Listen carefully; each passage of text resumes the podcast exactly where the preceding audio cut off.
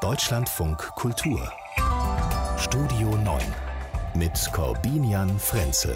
Zu Gast ist Nadine Lindner, Korrespondentin im Hauptstadtstudio unserer Senderfamilie, also vom Deutschlandfunk Kultur, Deutschlandfunk und Deutschlandfunk Nova.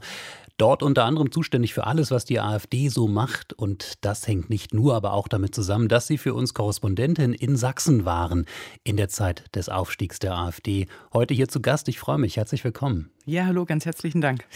Die äh, wichtigste Information jenseits der Politikkompetenzen von Nadine Lindner, liebe Hörerinnen und Hörer, erfahren Sie auf Twitter in ihrer Selbstbeschreibung kann Bier mit dem Textmarker öffnen. Jetzt stellt sich natürlich die Frage, Nadine Lindner, wo erwirbt man diese Kompetenz auf Parteitagen?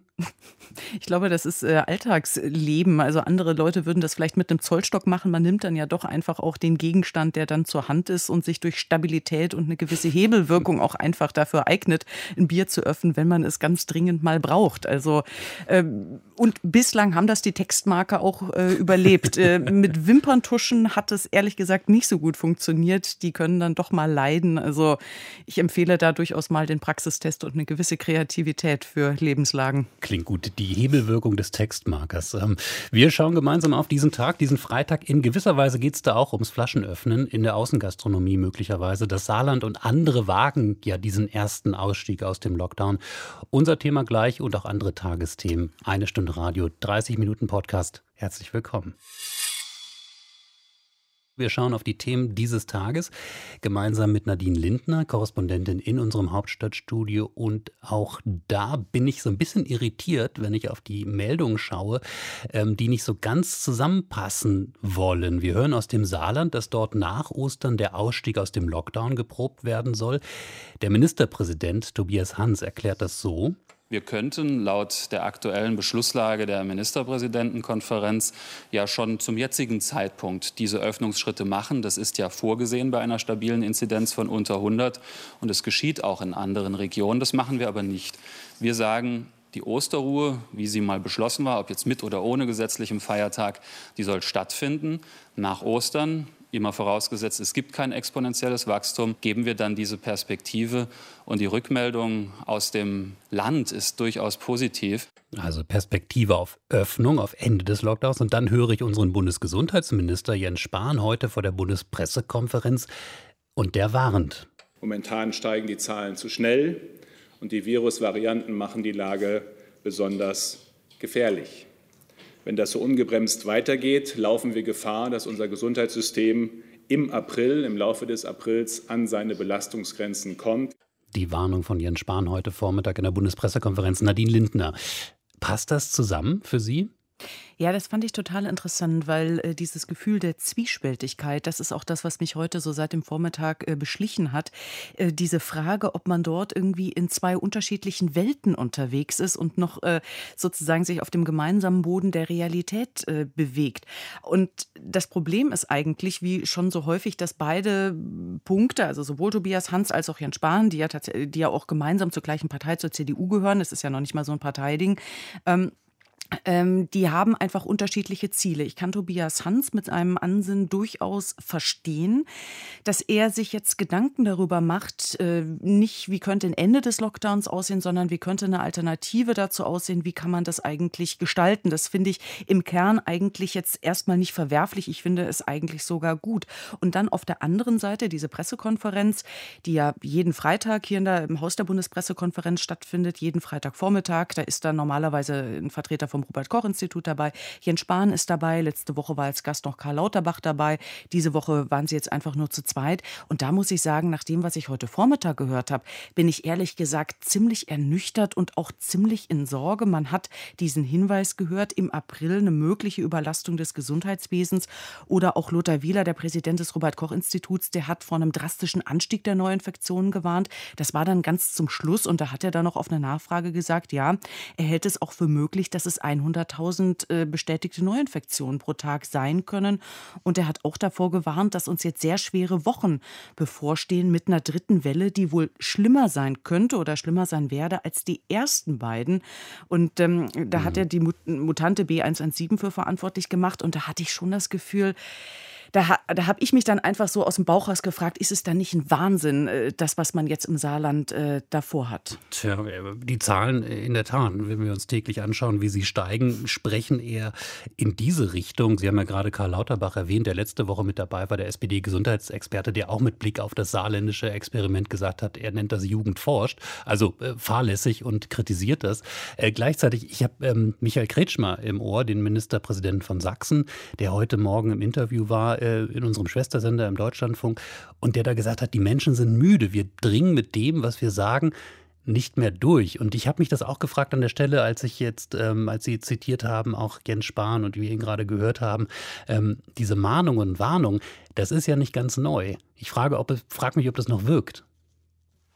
Naja, ich glaube, man sieht dort einfach ein relativ geteiltes Bild in der Bevölkerung. Also das ist ja das, was äh, im Moment äh, interessant ist, auch äh, in diesen Nachbefragungen zu dieser jetzt wieder abgesagten Osterruhe, auch dann später jetzt nochmal, beziehungsweise Forschungsgruppe Wahlen hat das gestern übers ZDF auch nochmal vorgelegt, dass es dort eine Kluft gibt zwischen denjenigen, die die Maßnahmen durchaus für richtig halten, sich sogar vorstellen könnten, dass sie noch verschärft werden, und denjenigen, die das ablehnen. Und diese große sozusagen Zustimmung zu den Maßnahmen, äh, die sinkt. Also das heißt sozusagen, die Mitte äh, sinkt, das Fundament äh, sinkt.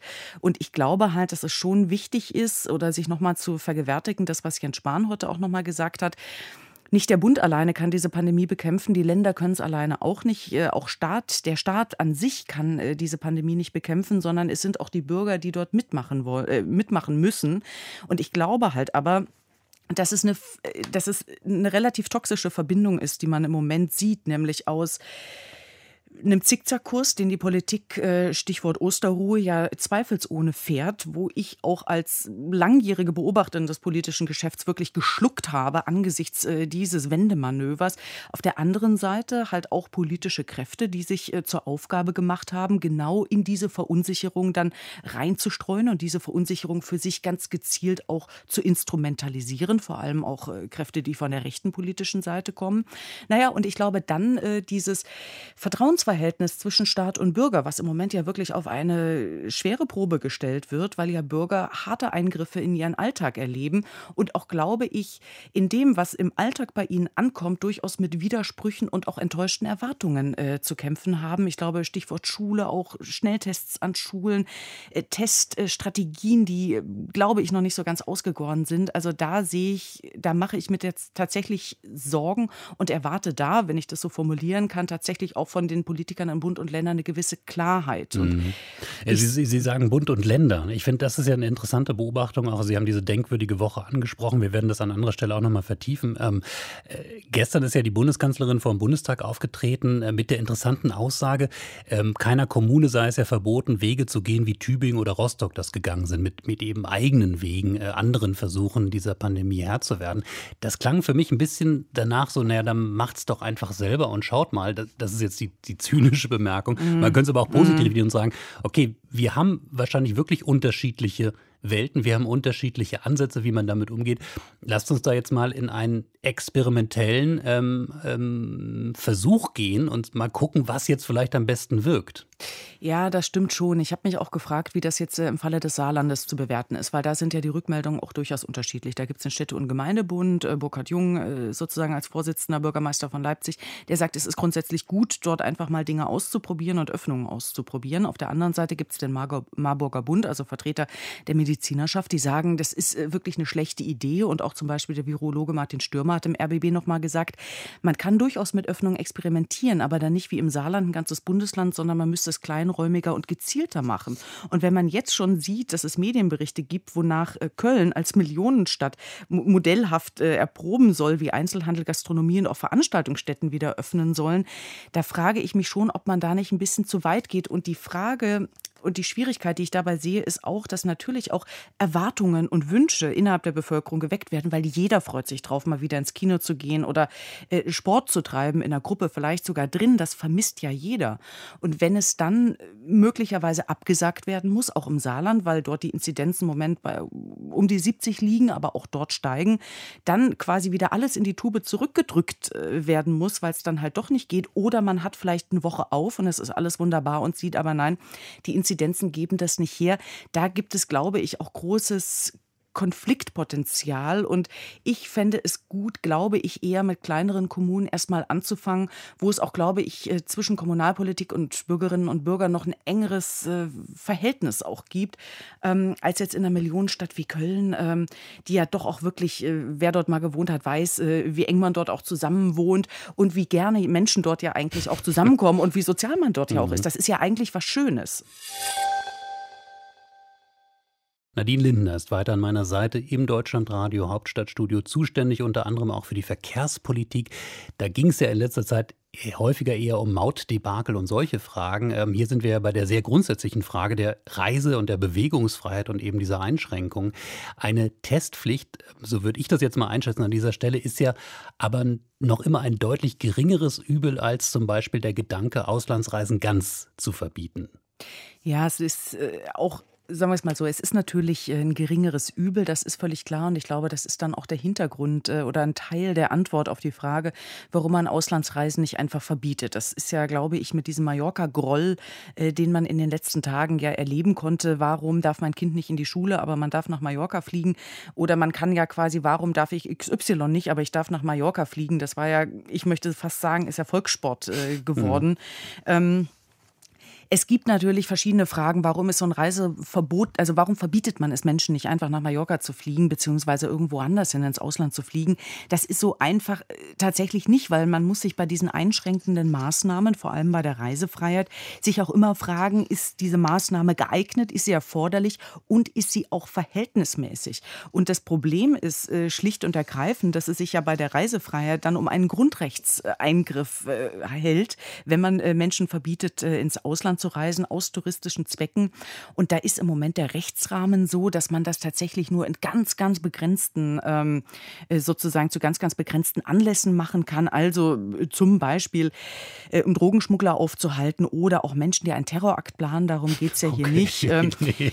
also theoretisch. Ich, ich, hoffe bei den meisten Reisen nicht, ähm, die die Menschen so planen. Aber äh, ich, also ich, ich kann das sehr nachvollziehen, was Sie sagen. Rational, juristisch äh, ist das ja ähm, alles im Prinzip geprüft, ähm, Mallorca geht, aber Rügen nicht. Ähm, rechtsstaatlich insofern okay, aber mir fällt da ähm, der, der, der alte Spruch oder das Zitat von Bärbel Bohler, der Bürgerrechtlerin, ein, die mal ganz anderem Zusammenhang gesagt hat, wir wollten Gerechtigkeit und bekamen den Rechtsstaat. Also ich, ich glaube, es, es widerspricht doch ähm, bei ganz vielen Menschen einem so grundsätzlichen Gefühl, wie kann es denn sein? Also weil das, was Sie angesprochen haben, Einschränkung von Grundrechten, sich zu bewegen, im Inland machen wir das ja durchaus.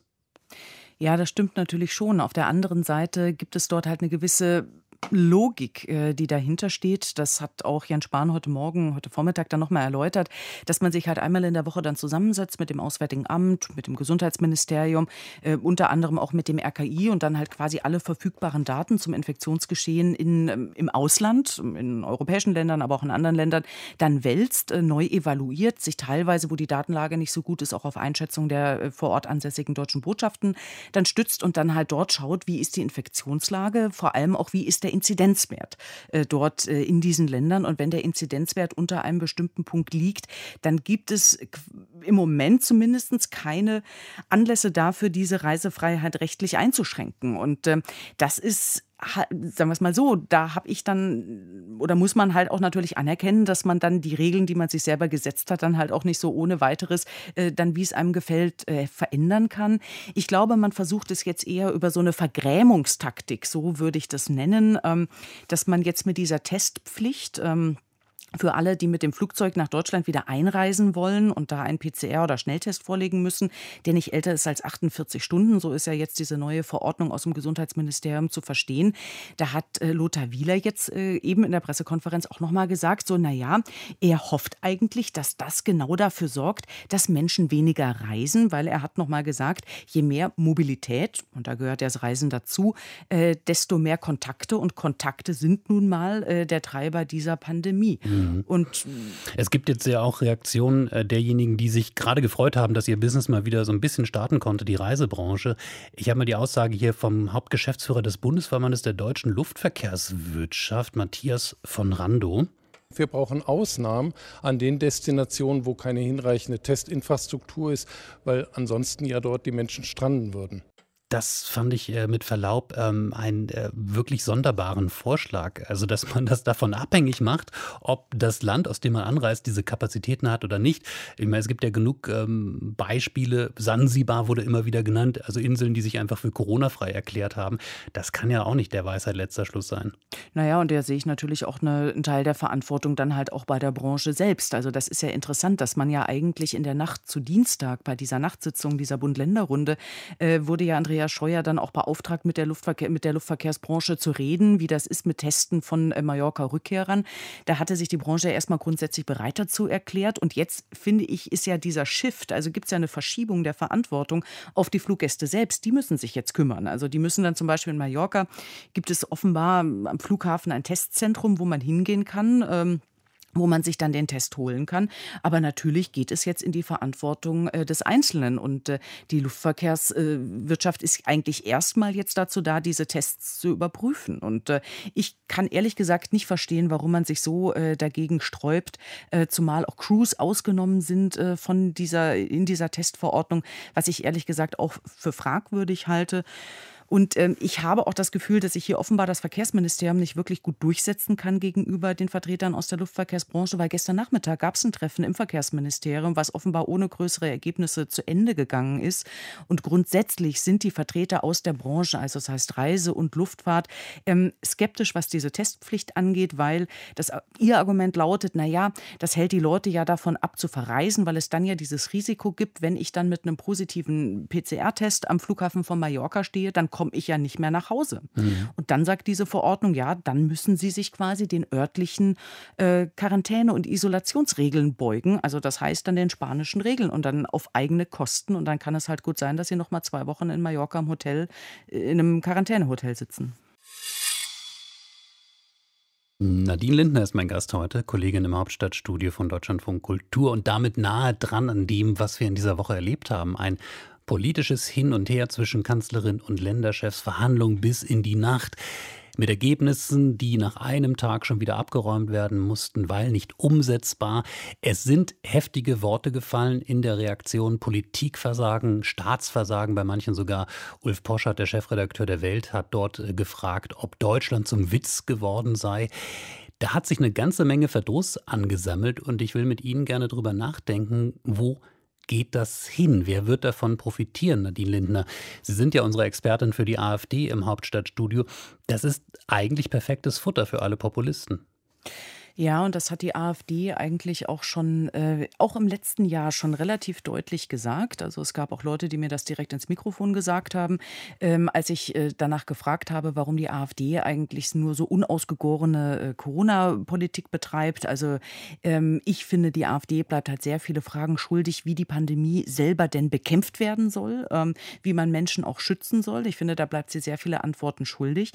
Aber sie sagt auch ganz deutlich, ach wissen Sie, Frau Lindner, wir brauchen das eigentlich gar nicht. Äh, wir brauchen gar keine Corona-Konzepte. Wir warten jetzt einfach ab, bis der Unmut in der Bevölkerung groß genug ist, bis auch die wirtschaftlichen Schäden sichtbar sind, äh, zum Beispiel durch Insolvenzen, die es gibt oder auch der allgemeine Groll. Und dann äh, schlägt sozusagen unser Stündchen und dann können wir abräumen. Mhm. Das, das Stündchen der, F der FDP, würde ich sagen, nein, Entschuldigung, der AfD hat ja bisher nicht äh, geschlagen. Also wenn wir uns mal anschauen, die letzten beiden Landtagswahlen, die Auftaktwahlen dieses Superwahljahres, da gab es ja erstaunlich starke Verluste. Ähm, möglicherweise gut, das war jetzt der Moment, wo der Verdruss vielleicht noch nicht ganz so groß war, aber er, er nahm ja auf jeden Fall auch schon Anlauf. Ja, wobei ich meine, man muss im Moment, also ich finde, was ja diese im Moment wirklich auszeichnet, ist die ganze Bewegung, die da drin ist, die Unsicherheit. Ähm, das sieht man äh, am Absturz äh, der Beliebtheitswerte zum Beispiel bei der Union. Aber wenn man sich jetzt die AfD mal anschaut, zumindest in den bundesweiten Umfragen, liegen die zwischen 10 und 12 Prozent. 2016, äh, 2017 sind sie mit 12,6 Prozent in den Bundestag eingezogen. Es ist also nicht ausgeschlossen im Moment, dass sie dieses Ergebnis wieder erreichen oder vielleicht nur knapp drunter liegen. Also es deutet im Moment nichts darauf hin, dass sie sich irgendwie halbieren oder an der 5%-Hürde scheitern oder irgendwie sowas.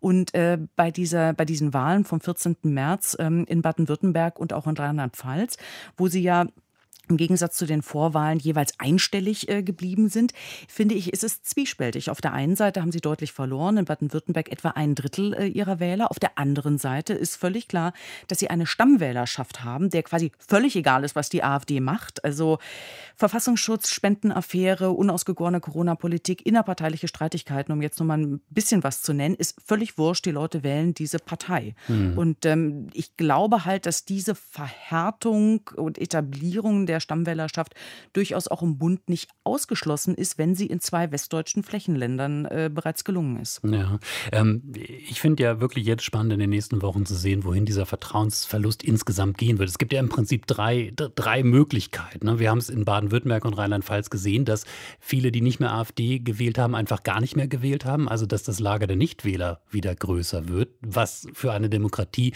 auch wenn man es dann nicht so direkt an den Balken ablesen kann, auch mhm. keine schöne Entwicklung ist. Die AfD, darüber haben wir gesprochen, könnte profitieren oder aber eben auch ich, ich, nenne sie jetzt mal die konstruktive Opposition oder, oder nennen wir sie die Opposition, die auch in der Lage wäre, eine Regierung zu übernehmen, ähm, vor allem natürlich einfach an die Grünen und auch die FDP, dass da jetzt vielleicht so ein Bedürfnis entsteht bei, äh, bei dieser Corona-Politik. Ähm, wir wollen Konzepte. Wir wollen schon nicht nur Leute, die sagen, alles schiefgelaufen, die da oben, sondern ähm, die vielleicht Alternativen anbieten. Ja, und ich glaube, man darf halt auch, ist, äh, das ist der eine Punkt, also der Wunsch quasi was Konstruktives äh, zu haben. Und ich glaube, man darf halt auch nicht vergessen diese Rolle der Union, die ja jetzt äh, in der, äh, im letzten Polit, äh, Politbarometer von Forschungsgruppe Wahlen ähm, am Freitag vom ZDF veröffentlicht auf 28 Prozent kam, ein Minus von sieben Prozentpunkten im Vergleich zum Vormonat. Also es ist ein deutlicher Absturz. Und ich glaube, bei der Union ballt sich da im Moment einiges zusammen. Äh, Angela Merkel, es ist völlig klar, sie wird nicht mehr antreten. Und man sieht jetzt halt auch, dass sie äh, diesen Nimbus der Krisenkanzlerin, äh, die das Land äh, relativ unprätentiös, aber doch relativ sicher durch diese Krise steuert, denke ich spätestens seit Montagnacht, beziehungsweise seit dem Wendemanöver dann danach, der hat gelitten. Und ähm, diese Maskenaffäre, die ja immer noch weitergeht, mit weiteren Veröffentlichungen, wo sich Leute die Taschen voll machen, entweder bei Masken oder auch im Falle zum Beispiel von des Abgeordneten Gauweiler, dann einfach mit anderen Geschäften. Ich glaube, das hinterlässt schon tiefe Schleifspuren. Mhm.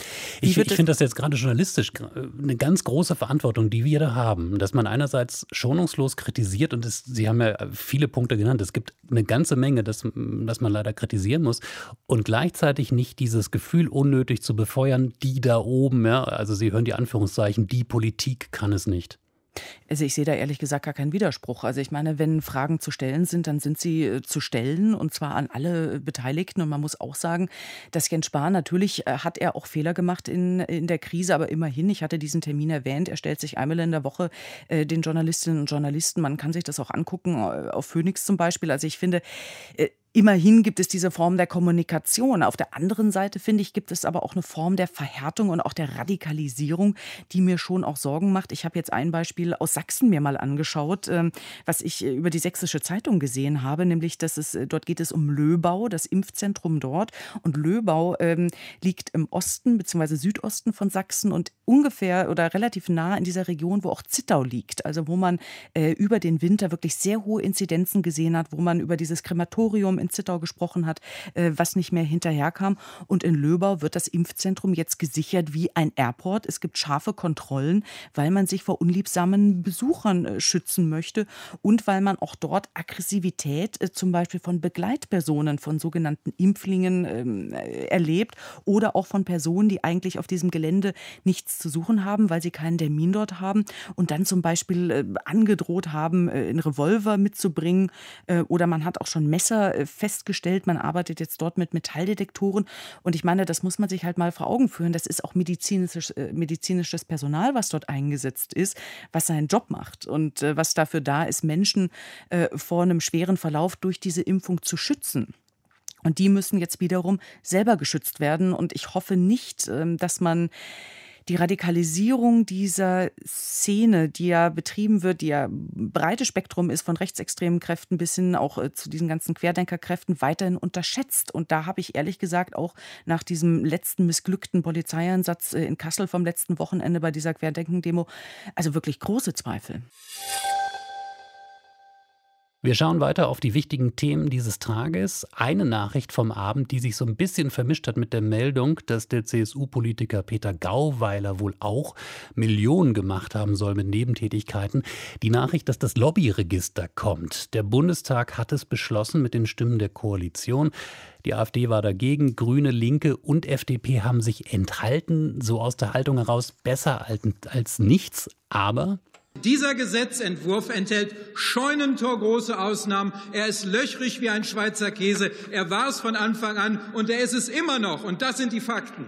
Die CDU-CSU ist in einer ziemlich schlechten Lage und sie hätten die öffentliche Lage nutzen können, um mehr Druck zu machen mit FDP, mit Linken und mit Grünen, damit dieses Lobbyregister wirklich gut ist und Lobbytätigkeit durch einen legislativen Fußabdruck dargelegt wird. Und darauf haben sie verzichtet. Das finde ich bedauerlich.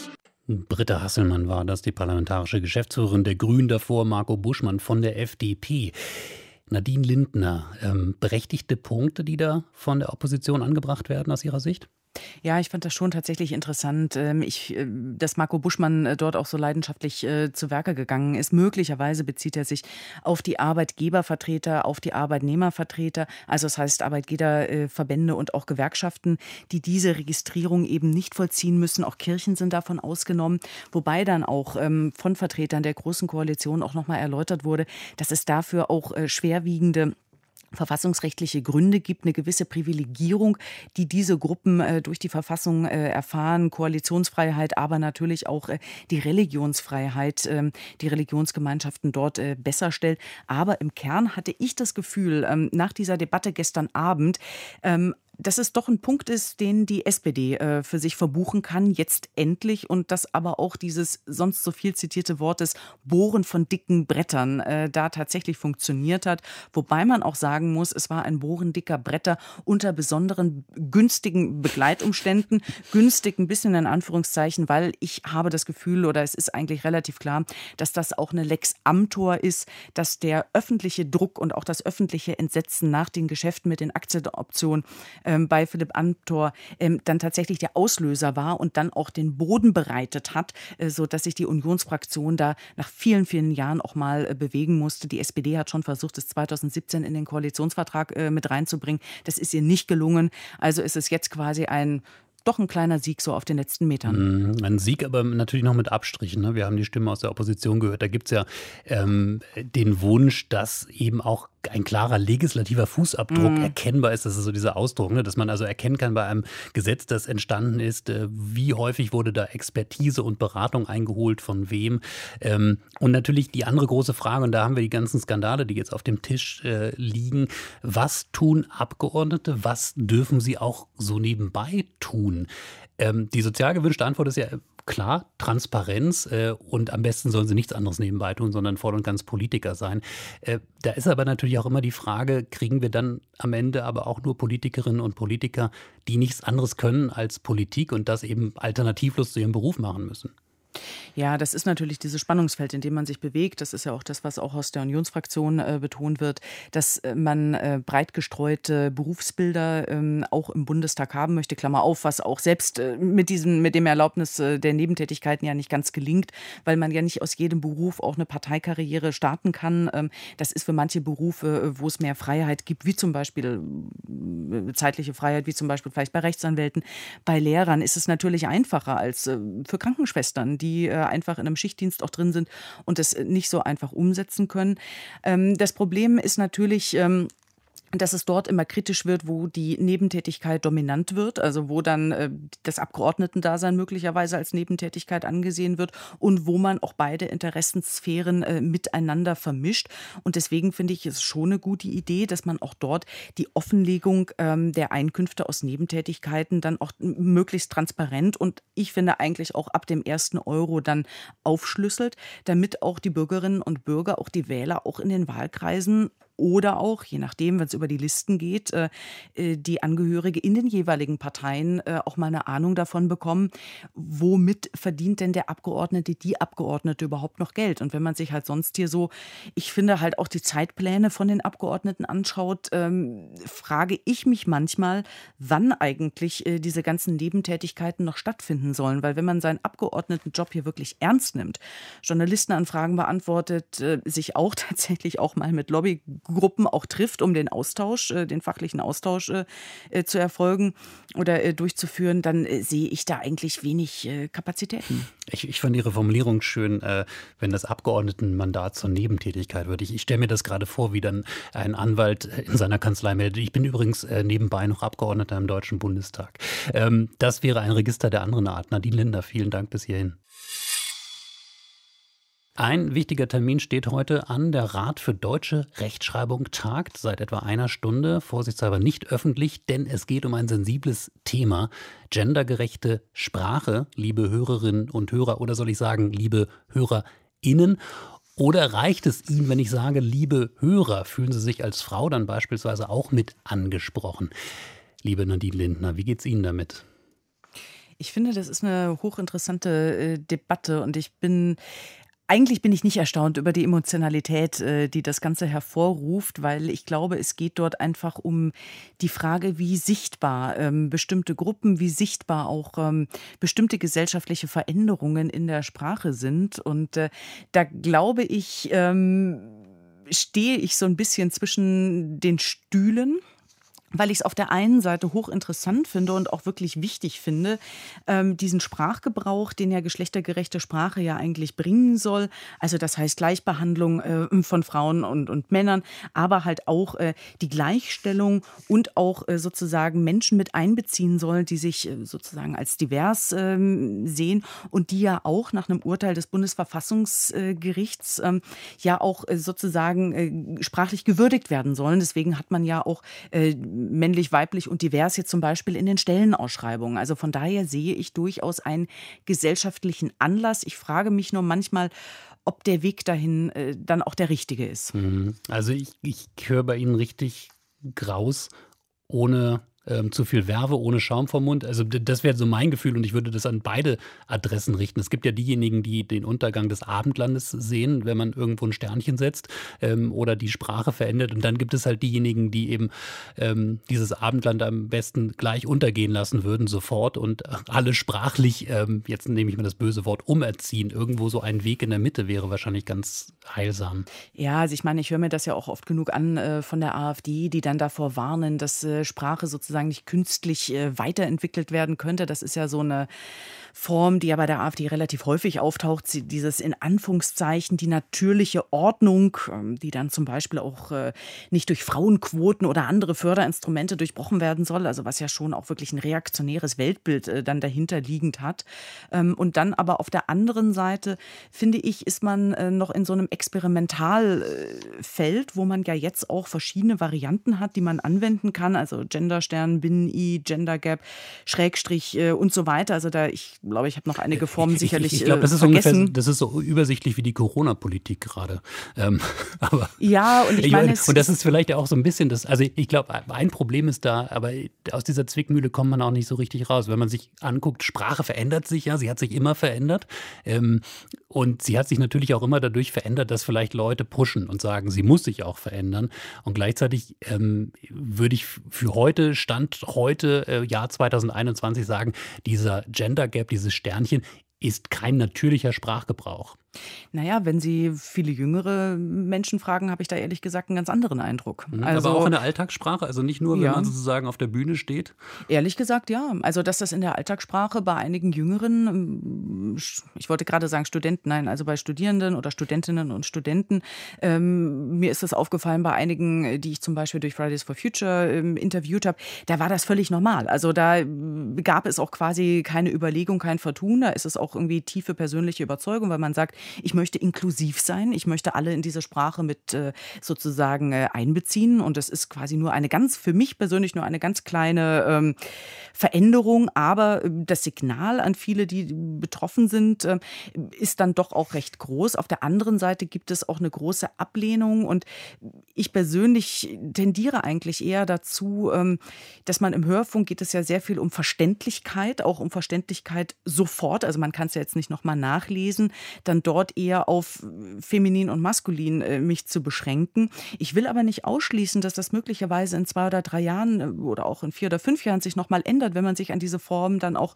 stärker gewöhnt hat. Und ich finde es eigentlich gut, das mit einer gewissen Gelassenheit, aber auch mit einer gewissen Freiheit zu betreiben, weil eigentlich ist es doch schön, dass man im Moment wirklich auch sich aussuchen kann, wie man es gerne äh, halten möchte. Freitag kurz vor eins, äh, da macht bekanntlich jeder seins. Nadine Linder, ich, ich, weiß aber nicht, ob Sie sich jetzt wirklich mit dem Textmark am Bier aufmachen, oder?